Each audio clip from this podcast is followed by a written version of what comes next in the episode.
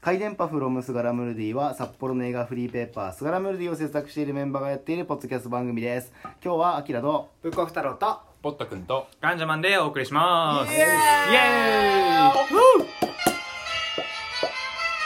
やいいんですかこれで皆さん皆さんちょっと今日は大事なことを話さないといけないんですよあのことだねあのこあとれでっすよすねまあガッキーがついに結婚というねおめでとうございま乾す杯乾杯乾杯おめでとおうやったーおめめででとうとうおめでとうお酒おめでとガッキー間近ですガッキーよですよまあ我々の世代はもうアキラとボッタ君とオフちゃん的にはんガッキードンピシャ世代じゃないですか、ドンピシャやっぱ中高ぐらいの時に、ドンピーガッキーだねままああででももすごくないなんかねこのコいやロナ禍に結構ハッピーなニュース振りまいてくうれんうたな久々にすごいなんかニコニコしちゃいましたよねねニュース見てそうなんか俺でもねそのニュースを見た時に、うんなんかガッキーの人間宣言だなって俺はちょっとそうあーなんか俺はちょっと神的なあ戸籍持ってたんだいやそうみたいなアキラめっちゃガッキーのこと好きだっガたかッキーなんらその神みたいな感じだったからガッキー心ねそうだから別に結婚してもなんとも思わなくてあーなるほど人間だったんだあの人みたいな結婚できんだとか結構なんか戸変な籍持ってたんだあい変つなみたいな高みから見てる人謎すぎるな感じがすごい強いですね実在したんだそうそうそうそうそう、まあ確かなにんだねってなねんかね結婚も確かにすごい世俗的ですからね結婚はねそうそう確かにあ降りてきたーうんなるほどそんな気分でございますやっぱ世代があるんですかねなんかあー楽器世代では別にないというかあそうまバあンドちマンだけちょっとまああの10個ぐらい下なんで多分ね、そうガンジャマんンがテレビ見たり、ドラマ見見たりの頃にもうすでにガッキーはいなかった、いないというか、まあ、いてもまあ別にまあ普通に可愛い人ってなんかその神格化されてるレベルでは別にないっていうあーか、そっかまあそっか普通にあのすごく可愛い人であれね俺はねうん辛い時にねあのね PV に救われたのあでも僕は逆に僕は逆に星野源に連れる時に救われてるんでこのだからそこなんですよあーそ俺こなん俺ですよフワちゃ んフワちゃんに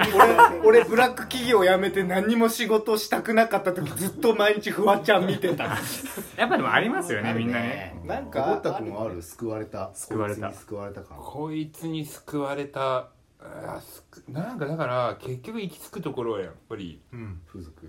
ごめんなさい風俗であのまあその風俗とぼったくられた時ってすごい落ち込むんですけど、んそこの時にどうな上んがるかあのやっぱ伊集院さんのラジオとかああーあなるほそこどれはあれ落ち込んだ時に聞くと、うんいやまあまあ最高っすねそれはね伊集院さんも割と人生落ち込んでるっていう現状が多かったりするのを毎週喋ってくれるからねこの人が落ち込んでんだから俺も落ち込んでんかみ たいな俺よりは同じ感ひどいみ覚たいなんかさ俺らがおじさんになったらもしかしたら割とこうなるのかなみたいなその正直に喋っあー感覚としてっていうのを喋ってくれるから割となんか親近感というかホッとする感じあるかもうねん確かに伊集院さんはそうです落ちね込めばいいんだ落ち込むのあがー逆にいいんだっていうんうねところに行き着かせてくれるのはやっぱりいいじゃんううんんはい、こちらは、えー、開会危機な札幌シティに生きる私たちが、最近見聞きした面白い情報をお送りするコーナーです。回電波ニュースでございます。イエーテイクテク。来ましたありますよ。回電波ニュース。回電波ニュース急な片言なんです かあなた俺ね、今ね、勤務業飲んでるのでね、ちょっとね。一週間何ありましたかってところですねねえー、一週間、俺は引っ越ししましたね。アキラは。それでかいですよだけどね引っ越しましたね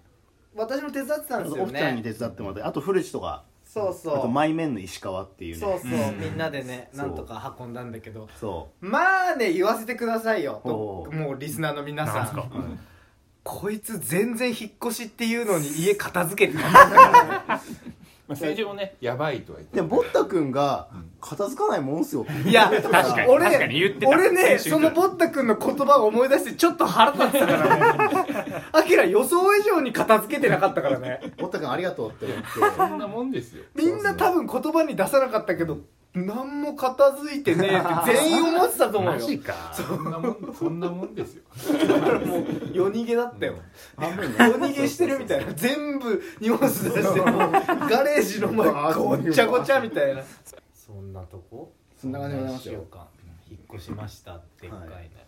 私はですブックオねフ太郎はブックオフ太郎はブックオフ太郎なのにブックオフに行かないでお今週今週行っいてなやい今週は行ったんだけ行どってんでじゃんもブあなんだックオフとの思い出よりは蔦屋との思い出が芽生えてしまうなるほどほうほう蔦屋大通り店が今不倫なのよ いやめっちゃ良くてっていうのがレンタルうちの CD こつ100円100円100円で出してるめのっちゃ整理してますね新しく出てるやつがおうでそれで俺の好きなアメリカのインディーのやつとかうんヒップホップとかもう雑多にとにかく新しいのも古いのもうんもうまずまず中古市場で出ないよみたいなやあつーまがあねレめンっタル落ちでめっちゃ出てきてくれて、でその嬉しかったのがもう20枚ぐらい買おうとしてて、うんもうカゴパンパンでさでかそうだカゴ持つ前にもう持てないなと思ってあ手に抱えてたらなんかイケメンのお兄ちゃん急に店員さん来て「これ使ってください」みたいな感じでカゴくれたんだよおねおスタや大通り店そう伝え踊りで最高なんだけどそれで「いいなありがとうございます」みたいな、でその時にもモロハってああのーあるねギターとラップのうんあるあるグループがいるんだけどそのモロハの CD に値札がついてなかったからうんきょ2019年とかで多分一番新しいやつなほのうそれも100円なんだようんやばっと思ってうんでも多分貼ってないからもしかしたら値段ふっかけられ800円るとかいくよね多分ねなって思ってねこれいくらですかって聞いたらちょっとなんかうん考えてきますみたいなのうでん値札貼ろうとしててうん500円でいかがですかって言うからあだいぶ安いんだよそれでまあね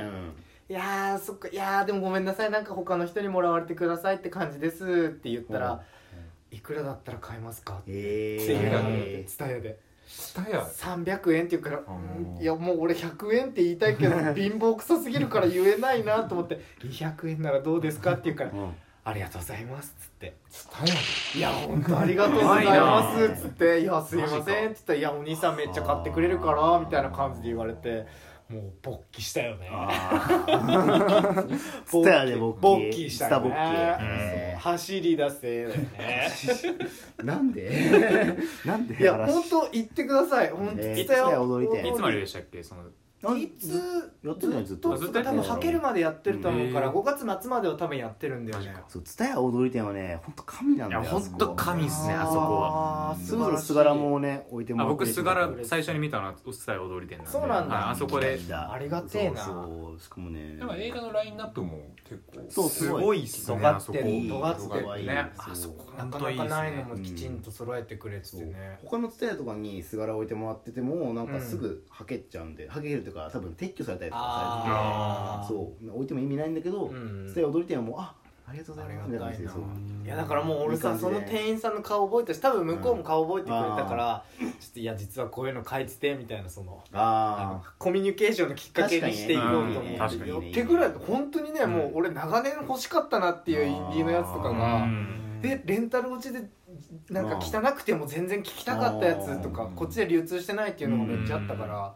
ぜひ皆さん行ってほしいな蔦屋踊り店です最高でした最高ですスポンサー待ってますいやはい蔦屋スポンサーにつけたら最高だね神だね強すぎますねあのあれで言ってくれるんですよね蔦屋をああの今週にすらこちらスガラムルディ特集コーナー作りたいよねマジ最高だあーねいいなそ最れ高だよねいやいいね一本いいとでかすねねマジでやもりたいですねステ踊り店ビッグアップ映 画っリていスうペクチですねそんな感じでございますはいボッタ君は何かありましたか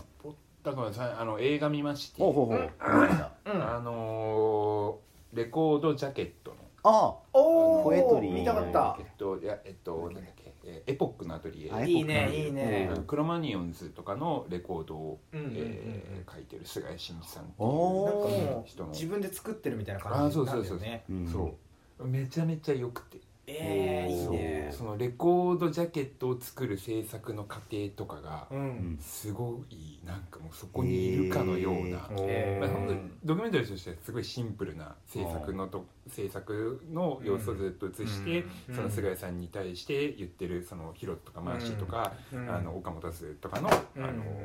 証言とかで成り立ってるすごいシンプルなドキュメンタリーうんまあ、それはすごく良かったんですけど、うんでまあまあまあ レコード面白いなと思ってレコードジャケットが面白いなと思ってうんいろいろ調べてたらほうすごいうんすごい興味深いほうあの何かにぶち当たったそう何がレコえードなんジだャケットの人にぶち当たって、へえーー誰だ皆さんあのミンガリングマイクって知ってますミ何それンガディングマイク知らないっすミンねガリングマイクわかんないあの1960年代70年代のアメリカの、えーレコードジャケットのし手掛けてたえープロプロデューサーみたいなえっ感とじ、ね、えー一応ミンガリングマイクっていうのが60年うん70年代に活躍をしたうフんァンク歌手であ、歌手なんだはいえへ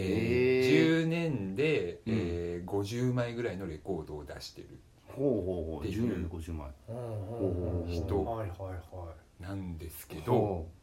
実はこのミンガリングマイクっていううのはほう架空の人物で存在しない存在しそうなななるほどへえいあの一人のうんあの、う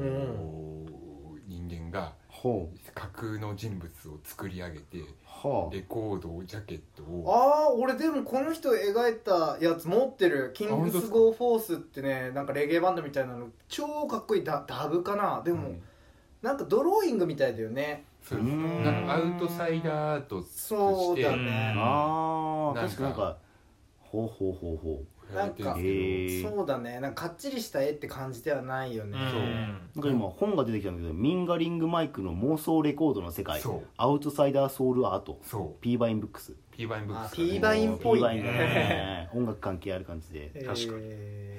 へえ発見のされ方もすげえかっこよくてその、うんドリハダーっていう人かな、うんドリハダーっていうのが昼はうん法律事務所で働いて、はあはあ夜は DJ っていうあーいいねいいねおーいいな最高でしょ人がうんガレージセールで見つけて、へなんえだこいつってなって調べに調べ上げてこれうん頭おかしいやつが頭おかしいやついるなっていう感じだっていうで感発じ見されたんだ発見されてで今結構その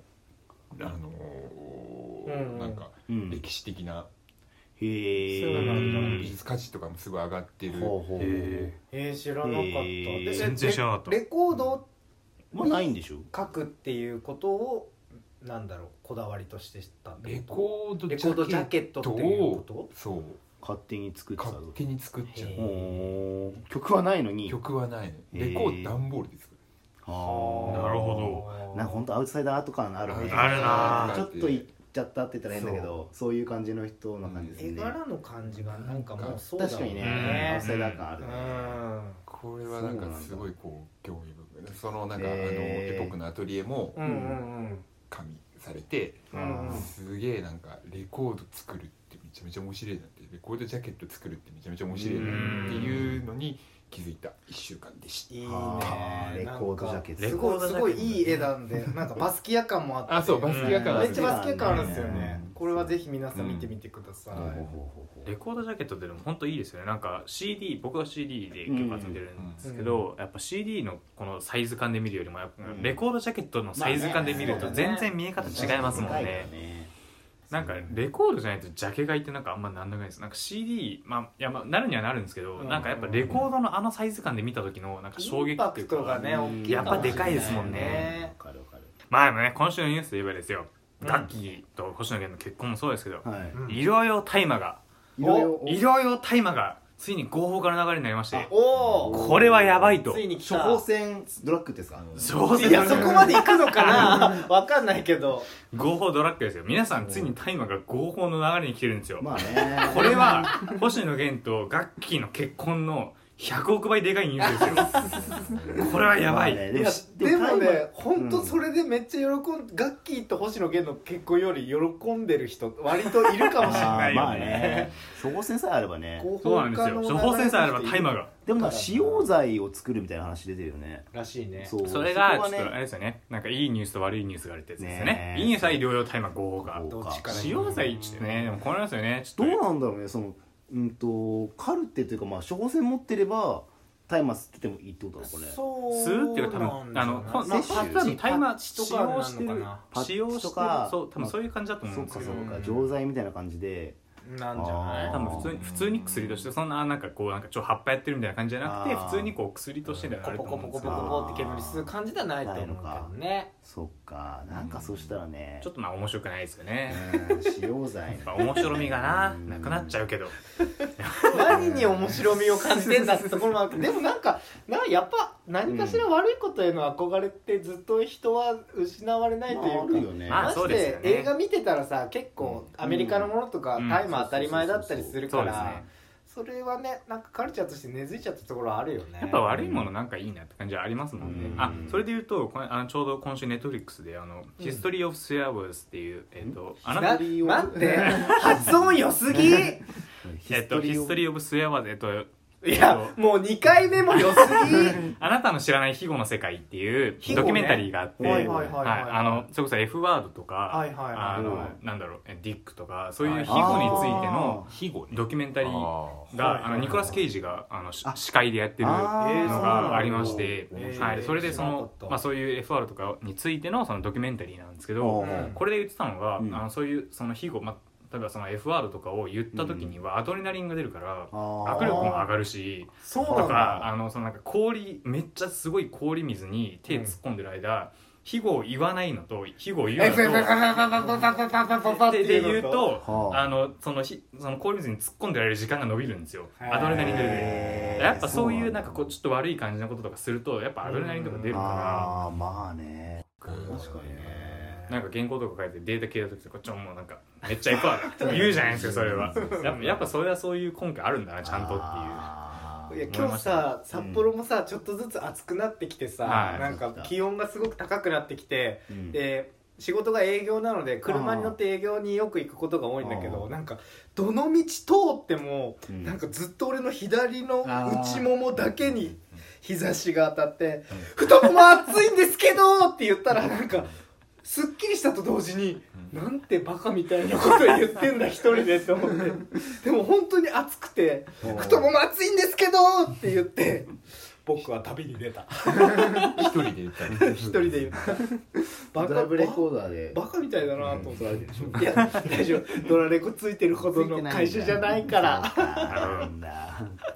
平和でしたなんかすっきりするよねでもそういうことすっていううとなんかそうでねすね言葉に出すってねそうそう大事ですよねやっぱりね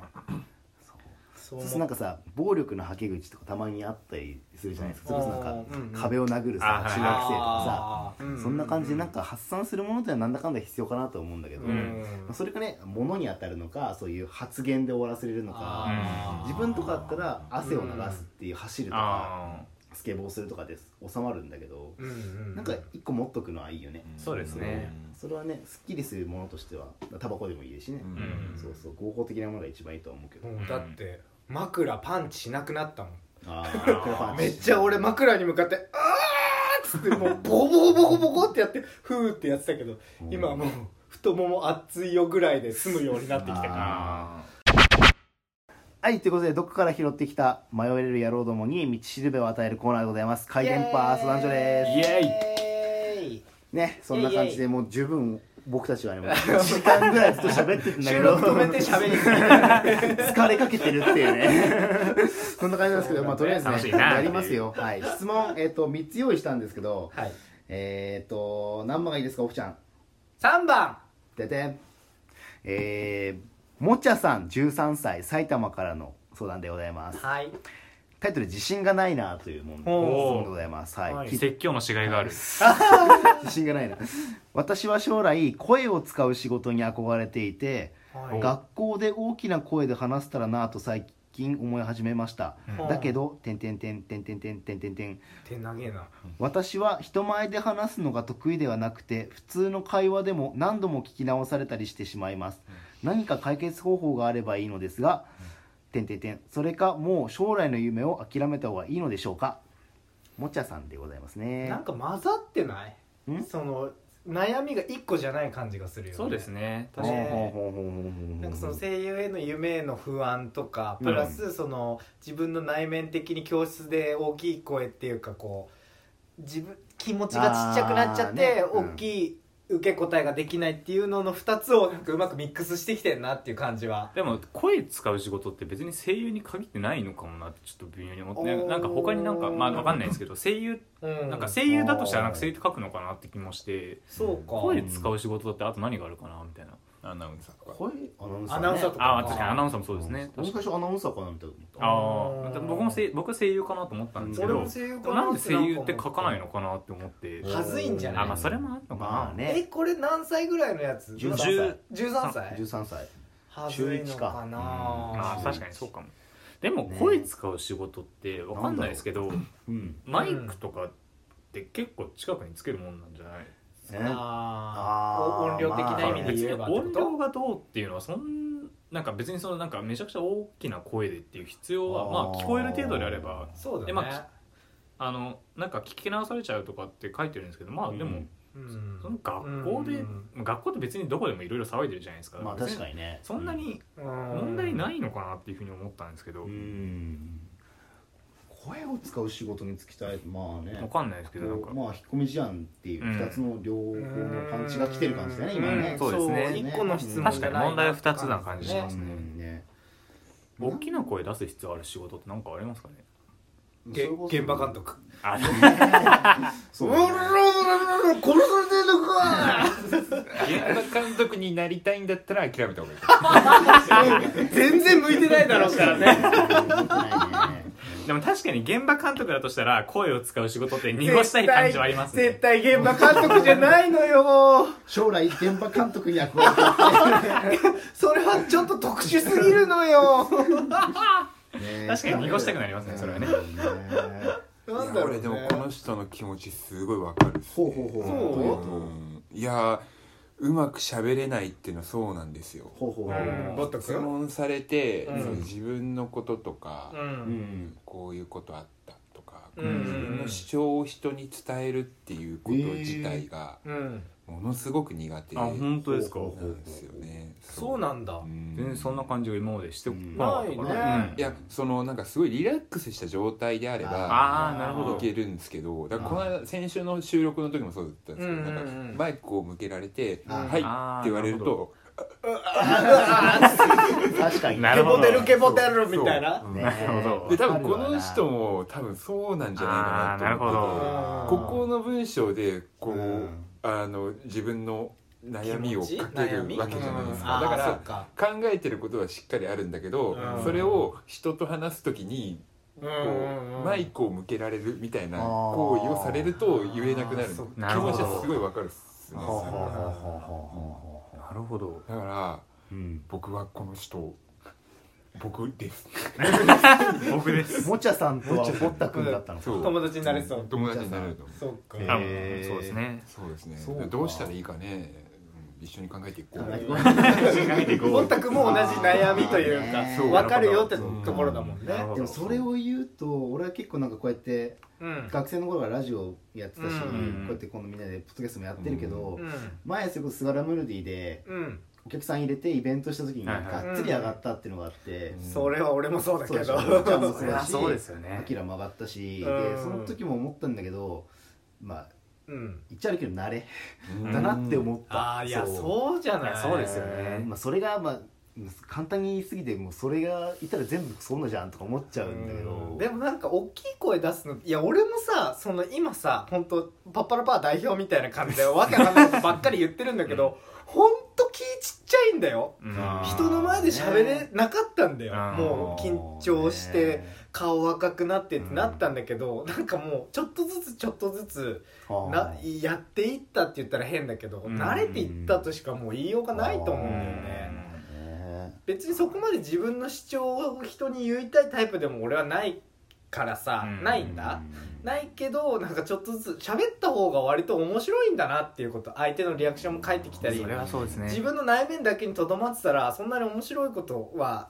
最最大値は決まってると思うから、それでなんか交流していくのが面白いなって思って喋れるようになった感じはあると思うんだけど、うん本当慣れはあると思う、な慣れでかいですよねまあでもオフちゃんも俺も、まあ喋れてる側の人間だからそっ多か分その最初のハードルを超えるの大変さもあるんだろうねあーでもなんか逆にあった最初のハードル超えるって時勇気勇気を持たないといけないみたいなでもそん俺それで考えるとさ多分明確な何かがあったってよりかはこのあむ前にいる人とちょっと恥ずかしくて喋んな喋れにくいけど喋りたいっていうその純粋な真心が多分スタートラインなんじゃないのかなと思うんだよね俺それを持つとダメなんですよなんかそうなあのなるほどこの人と喋りたいとうん思うと途端喋りにくくなる喋れのなくなるあああそっかそうなんかなんかうんうんななんですかね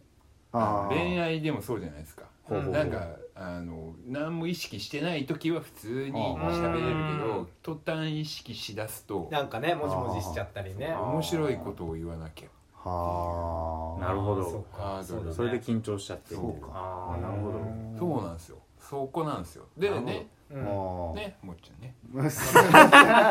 優しいのよぼったくん優しさがあるのよ本当にいやそうなんですボよンねタ君はでもなんだかんだ面白いこと喋れてるから多分そういう面白くさせないとっていう気持ちがあるんじゃないかなと思ういけやどねねなんかそれでだからあうの、ん反応がいまいちだった時のああー経験があーフラッシュバックするんですよねそうえかじゃあさ、うんあの俺に学んでほしい、もうね他人に期待しないのあー滑り芸あーずねっと笑われないっていうこともう自分も楽しんでるって感じなんかあーね人になるほど人を笑わせようとかは俺がめっちゃ楽しんでそれに付随して楽しんでくれる人がいたらラッキーぐらいの感じでいるからああなるほどそうそうだからなんかあんまり、 まあ、迷惑な話なんだけど俺が楽しければいいよーっていうのに乗ってきてねみたいな楽しみ方もあるかもしれうないね、ん相手に100%楽しんでもらいたいみたいなあり方もあるかもしれないけど自分が楽しい自分をまず楽しんでそれに乗っかってきてくれる人をさらに楽しめたらいいかなって思うなるほこどとは多い大きいかもしれないなんかね。よくこうあの大きいところでうん喋ってその観客とか、ううんんリアクション来てそみうたいいっなぱいいるところで言うのはなんか棒と思えとかああ言うね言うのようんなんうかん棒棒と思えとかかぼちゃとかか芋ぼとちゃかとなんかかね芋いとろいかろ言う思うえね。んうんでそのよくそのあのーなんか中学とかのうんああね発表会の時発表会の時とか言われてぼーっと思った思うのに集中しちゃって何も ああそうかなるほど手一杯だよねなるほそどっちだよね。 1個しかできないからいやーでもあれもうなんか貴重棒じゃなくてあの列と列の間を見るとだからあー見る場所をあー僕結構人前で喋る時はうんあの人はいるけどはいその間を見てると列あー結構あのちゃんと客席を見てるように見えるしあーまあそうだ、ね、っていうのは結構で自分も緊張しないしね結構僕やってますね人っていうよりはもうなんかその間のこのなんか列の隙間のこの黒い部分みたいなあーところ見ると結構うんそれっぽく見えるっていうのがあるかなああ人前で喋る人前で喋る時は結構そうしましたねあのそうですねあのーでもうん今の話聞いて思ったけどその人前を大人数に対してはそれが多分有効だけほどうまあほうほう1対1あはマなンんツとーかはうん1対1の時俺がよく使うのはううんんうわあうあうってなってるんですようんあうあうってなってるけど、うんまあ、目を見るみたいなのはなあんかよく言うことですけどあなん かあ目見れるんすか目は見れるこれ目はほうほうほうは目だ目目はは見見れれるるうん目は見てうんうんう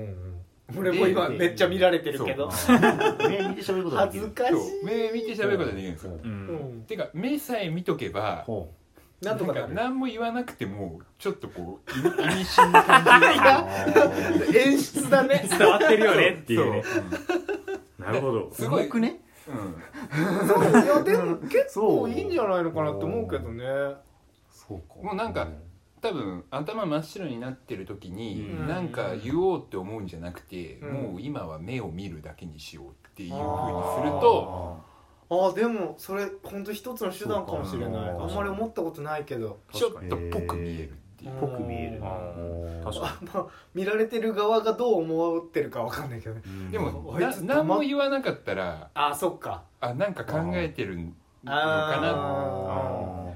何目で語ってんの ー上級者じゃいやん僕目ちっちゃいからあれ目開いてんのかなってなる のそうかなるほど 俺マンツーマンで会っててとしたら話すことなかったらもう話さないね多分うん話さない話さない話さないし別に話を振ろうとも思わないしうんなんか場が持たないんだったら話すけどうんでもそんな興味がなかったらどっか行くしみたいないや関係性じゃない結局、まあね本当に話したいかどうかだと思うから、っうんて俺は思うけどね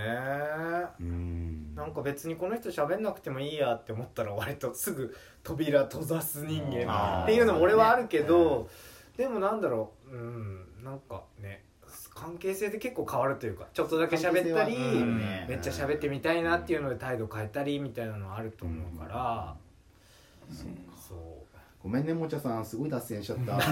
全然関係ない話だ途中からねすいませそうんかまあねでももちゃさん自信がないということでね人前で話すのが得意じゃないというから目目を見よう目目を見よう目か溝目でうんそうだねガンジャマンは水を見ろと水を見ろ水をあともうなんかな全部何でもいいと思えばああのもう何でもいいあもういいねもう何でもこいいいつ投げやりになってるよ全部投げうん最後全部投げた結構もうどの回答も何でもいいでいけんじゃねえかっていうのが最近 俺はねこの人前で話すのが得意じゃないって話であればうんもうね練習しかないと思ってますうん慣れ慣れ大い事やそうじゃなくてあのあそういうことじゃなくてえっと話す人前で話すことを決めておく全部あーなるほど全部アドリブでいくんじゃなくて人前に立ってなんかスピーチするってなったらスピーチをもう練習しとく何回も何回もあー何回もなる何ほど回も練習してうん自分がもうこのタイミングで笑い取るみたいなの全部決めとくのあでこの話の中でもこのなんつうのアップダウンを考えうてん最初に1個笑い取気象って転結をできちんバッてといっつけてて最後にちょっとうんグッとくる感じで終わうらせんなるほるどみたいな感じでうん話の流れを作っておいてそれを人前で披露するって感じうんうんなるほどそれは多分フリースタイルで話すっていうパターンじゃなくて多分準備して発表するとかうんそういうパターンになるんだけうどんなんで全部考えておくっていうのもありだとス思ピーチは特にそうですよね僕あの英語のスピーチ結構こう学生時代学生時代今うん学生会と中高の時やってて、あーその時はあの1個の原稿絶対200回ぐらい読んで、うそうなんだとにかく骨子にしてもうへー全部をもうなんか細胞レベルで覚えるみたいなことをして、うんでどういう流れの原稿だからこう読めばいいっていうのを全部入れてたっていうのはあうっんてそうそうそうそれは結構あのなんて言うんだろう、まあ、練習してあうのんすごくよくできたなところで、そううんうんうんフリースタイルはねむずいやっまぱありそれはそうですね、そうですねそうだねねそれは思うななんでそこででも何回か繰り返すことによって自信がついてくんだよねうん喋れてるっていあうー練習したから喋れてるんだけどうんでもなんなんだかんだ喋れてるじゃんって思でもうと結局それがさもう自分の能力としてうんななるわけじゃなってるんん実だ際に喋れるっていううんだからね喋れたっていう経験が徐々に自信につながっていくっていうのもうんそれはありますねあると思い確かますにねね自信集あるのみっていうのはそういうことですねうんだから場所離れうんうんで場で失敗し失敗したらまあそれがトラウマになっちゃってダメになっちゃうから失敗しないために何回も繰り返して、っていうね声に出して練習っていうのが重要なんですね多分ねあじゃないああ自分の中では声出さなくてもよかった頭の中でこうそうなんだやあーってまあ呼んでいって、ここでこうやろうみたいなうん想定もなんかへーずっとこうシミュレーションをしシミュレてーションみたいなことそはう僕も結構やってましたねあ声に出すのもやってたけどシミュレーションも結構してましたね、へーいやみんなすごすぎてびっくりするけど俺まず考える前に声に出しちゃうからさ今今日もさなるほど太もも熱いみたいなの から入ってわ赤ちゃんみたいだなって思ったりしてたんだけどあとりあえず大丈夫なんかね出したい言葉を出せばいいんじゃないって俺は思うあのあ結果は後からついてくるから勇気も出るしあだって自分が一番恥ずかしいことをでっかい声で言うんだよ、俺はその恥ずかしみを超えてきた屍を超えていけカモンはい Yeah そんな感じではいエンディングになってまいりましたねえなんだかんだで結構ねもう来て何何時間ぐらい経ってんだろうめっちゃ1時間だよね1時間半ぐらいは半ず分っにと経ってま喋すりね雑談しながら実際乗るの多分30分ちょっとぐらいなんだけどめっちゃ切ってるねめっちゃ喋ってたなねはいそんな感エじンディングでーすエンディングですはい私たちは札幌市内で「スガラムルディ」という映画フリーペーパーを作っております読んでくれ、はいスガラムルディは主に殺撃蔦屋大通店カフェダイナーテンフォワードカフェボイラーに設置しておりますねさっき途中で話題にも上がった蔦屋大通店とかでもね、毎回最高です良きにしてもらってますの最高です愛してますスポンサー待ってますおなしゃで札幌以外にお住みの方は、えー、ヤフーオークションで転売してるやつがいるのでね「すがら無理」で検索してみてください買います最新号は300円ぐらいで送料込みでお願いしすごいね入手するらしいのでごいねます何ね男爵でしたっけ何男えっ爵とエロデュークエロデューエロデュークエロ男爵52ねそうそうヤフオクで検索してみてくださいねえほんとそんな感じ300円で買えるからね、そうフリーペーパーが300円で買 えるトートロジーだけど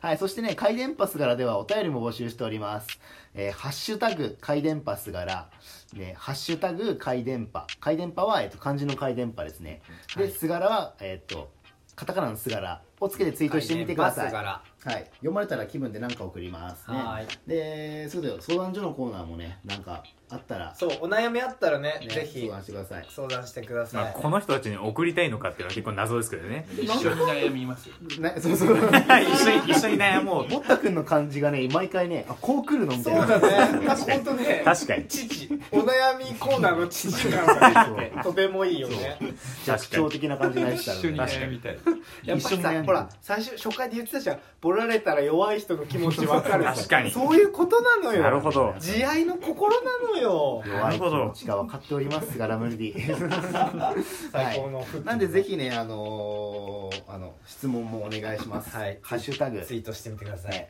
回電波すがらでお願いしますね、はいお願いしますお願はいいしま、すえー、まあ今日はねなんだかんだ1時間半ぐらい喋りましたけどもはいいかがいかがでしたいいで感しじょうでかみんな慣れてきたんじゃないそうですね2四人で回回ややっってねううん迎えてうんでもねあのもうちょい短めに喋る